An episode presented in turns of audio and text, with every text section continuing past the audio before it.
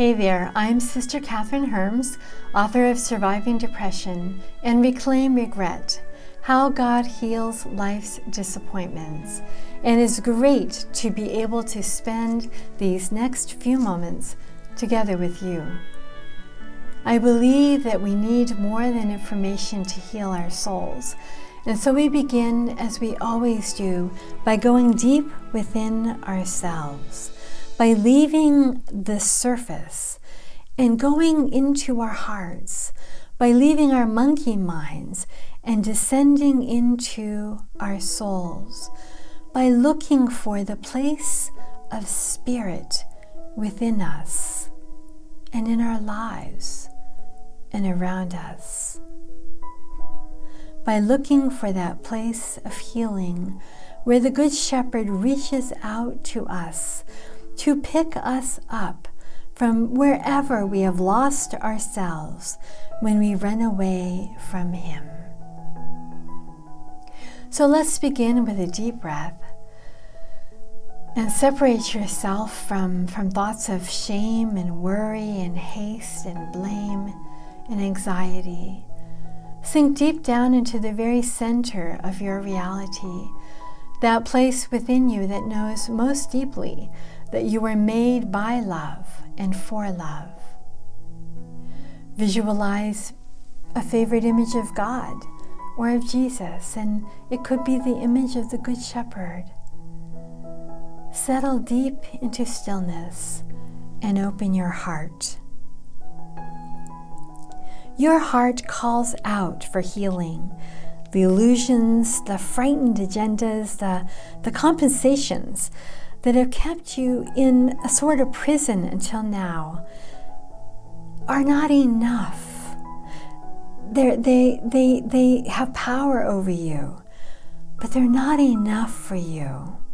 Another way is possible to you for life now, to live from the deepest part of yourself, where you truly are God's dream you are far more than, than the survival tactics, the masks, the defenses that you have unconsciously developed to protect yourself. Until now, it may have been the only way you could survive, but this isn't true anymore. Now is a time to purify any survival mechanisms that we have been engaged in survival mechanisms that hold us and imprison us, and to progressively free yourself from their control. Very quietly begin to center yourself with your breathing. You may use a word to focus your attention, like peace, or let it be, or yes. If you wish, picture yourself in a situation that is causing you distress. Jesus comes to stand by your side. He takes your hand and or he puts his arm around you. Say these words from your heart. I have suffered enough doing what others want in order to buy their love or acceptance. I have suffered enough for not being myself. My love, my life, my dreams have been distorted and falsified. Now I can begin again from this point. I have brought everything to the light, put everything on the table. I can leave behind every idealized image of myself. I can live now from the depths of my being, because only in this way can I give and receive true love. Turn toward Jesus and away from persons or events that have caused you pain. Look into Jesus' face and see the compassion and strength in his eyes. Jesus has always known your heart's goodness. In his eyes, you are always worth loving always beautiful, and that fact has never changed. The suffering in your life can yield great treasures. It is possible to find gifts in the ashes and treasures in the flames. But don't worry about that now. Jesus Himself will show you where the gold lies. You only need to hold on to Him, to lean in your weakness on His power, to trust in your poverty on His bountiful love. Lay your head down on His heart and rest as a little child sleeps in his or her parents' arms. The other day, Laura shared with me her memories of her mother. Laura was one of five children. Her mother was a well respected employee in a government office in their small hometown. Laura remembered how happy her mother was with her working environment a personnel management specialist, she had received training in mine engineering. She had noticed that the engineers often lost a lot of time searching through volumes of regulations and laws regarding mining projects. So she studied the books herself, and very soon individuals both in and outside her department were tapping into her expertise. Recognizing her capabilities, her boss soon began to ask her to travel to meetings in other locations. She also received many awards for initiating new ideas that benefited everyone in the department. Those were fulfilling and happy years for her. However, five years before her retirement, her boss told her he was being transferred to another state and wanted her to ask for a transfer also, which would have meant moving her entire family. It was impossible. Instead, she remained behind and trained the new boss. The arrival of this new boss brought a new chapter in her life. Though she put at his disposal all the knowledge she had gained, he repaid her generosity by using her to get himself ahead. Gradually, he began to take work away from her and assign the tasks to other employees. He criticized the work she did until she was trusted only with simple secretarial tasks. Laura's mother never understood why her new boss was so unhappy with her.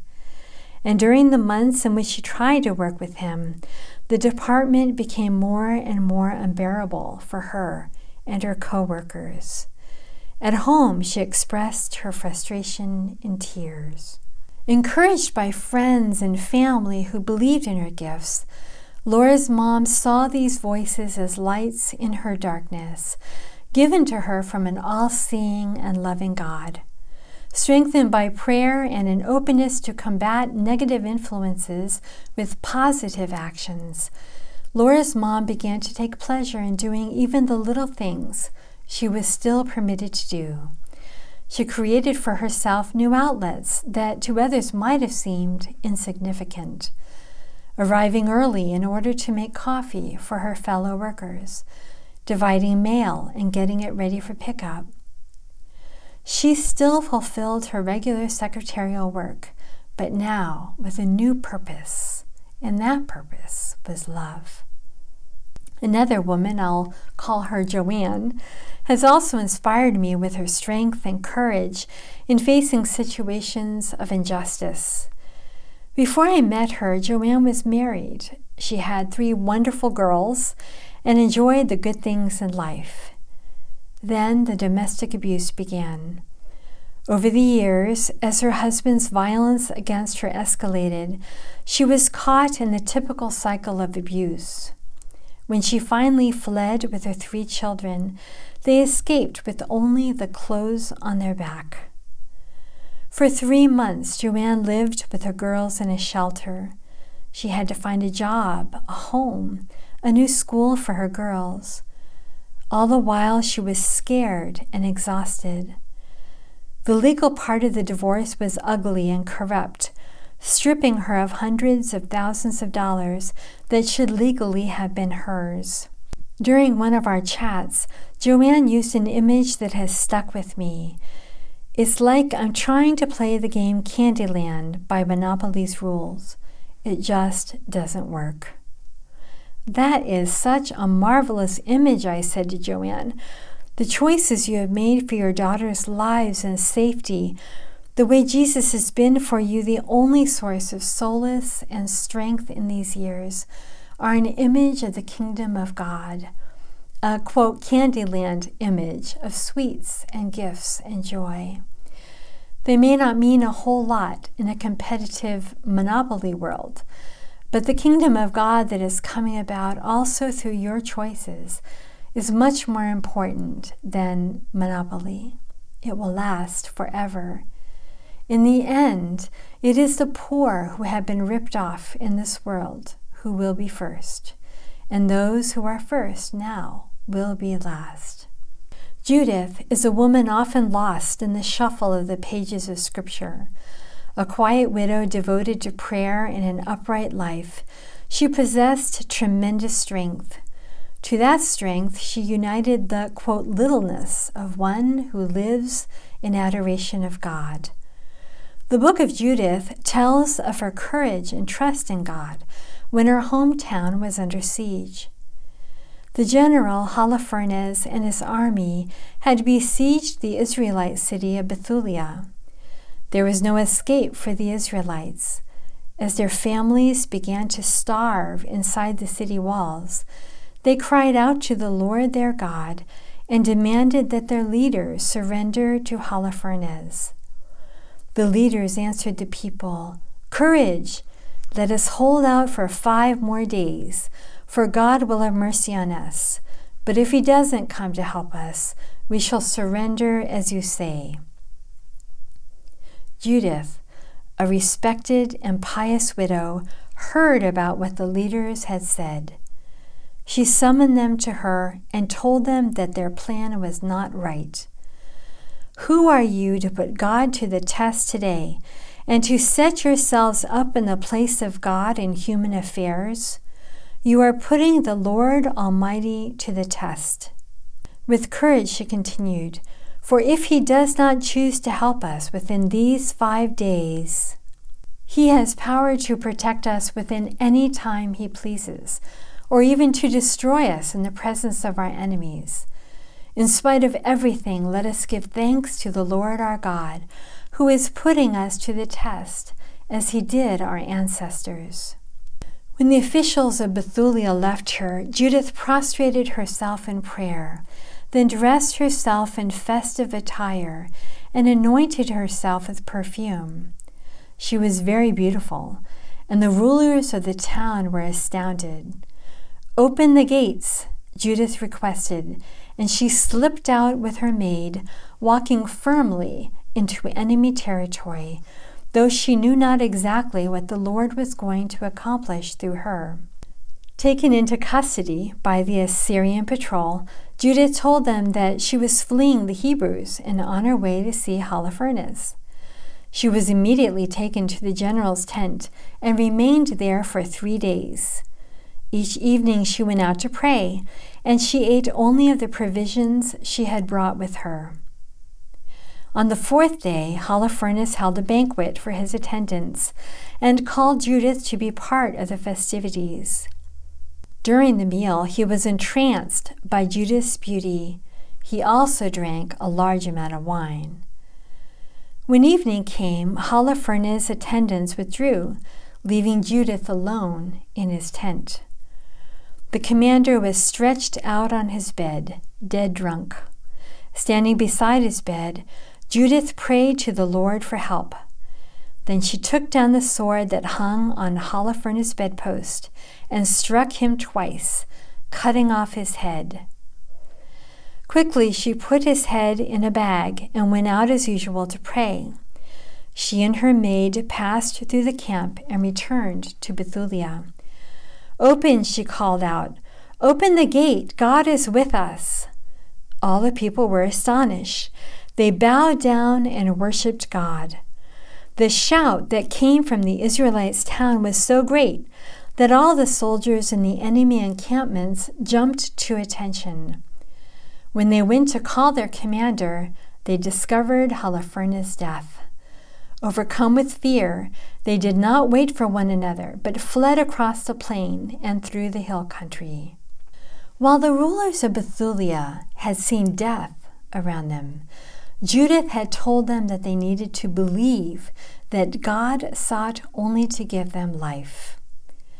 I can't count the number of times I have heard, God didn't do what I asked when I needed Him most. I gave God enough chances. How can I trust Him anymore? To make peace with ourselves, sometimes we need to make peace with God, reconciling ourselves to the fact that no matter what we see around us, God wants life for us, and God is accomplishing our good. The difference between Judith and the leaders of Bethulia is important. Bethulia's leaders and people were looking out for themselves. Judith, however, was looking at God. She understood that ultimately the victory and glory belonged to God alone.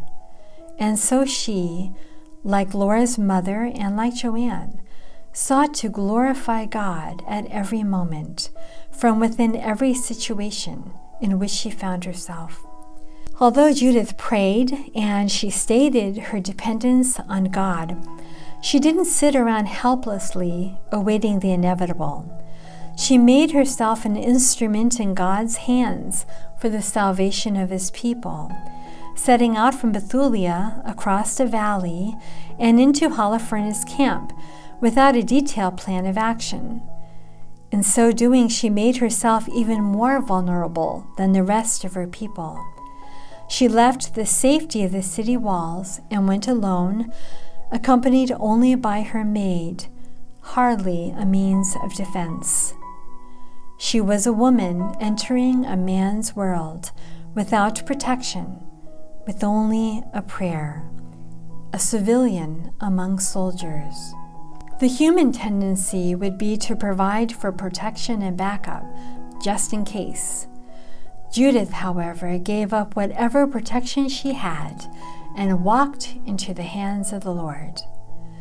Laura's mother and Joanne, in examples much closer to our own experience, did the same. They acted on the belief that God was bringing about life in their situations, no matter how dark they seemed.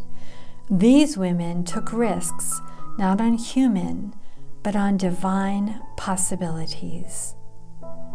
I walk into your hands, O Lord. I walk into your hands. So let's stop here and be still. What is a situation that seems like death in your life right now? How could you be being called to have the faith of Judith, of Laura, of Joanne, in small ways or in a big way? Where do you need to believe that God is a God who wants to bring you life? If there is one thing on which we can all agree, it is this that the world needs is soul healing. When we're loved, we thrive. It's that simple. The truth is that you can walk free of the wounds that are binding your heart and suffocating your relationships. Healing and holiness is a process, it's a journey, and you are already on it. But if you are like me, you might need some simple steps along the way. I hope you join me on my private Facebook group for weekly video conferences. Just look up my name on Facebook, Sister Kathryn Hermes. If you become a Patreon member, you will get immediate access to over 60 video and audio programs to help you grow in holiness, as well as exclusive content and monthly journaling pages geared to help you on your spiritual journey. So I hope to see you around. Bye now and may you walk today amid the blessings of God.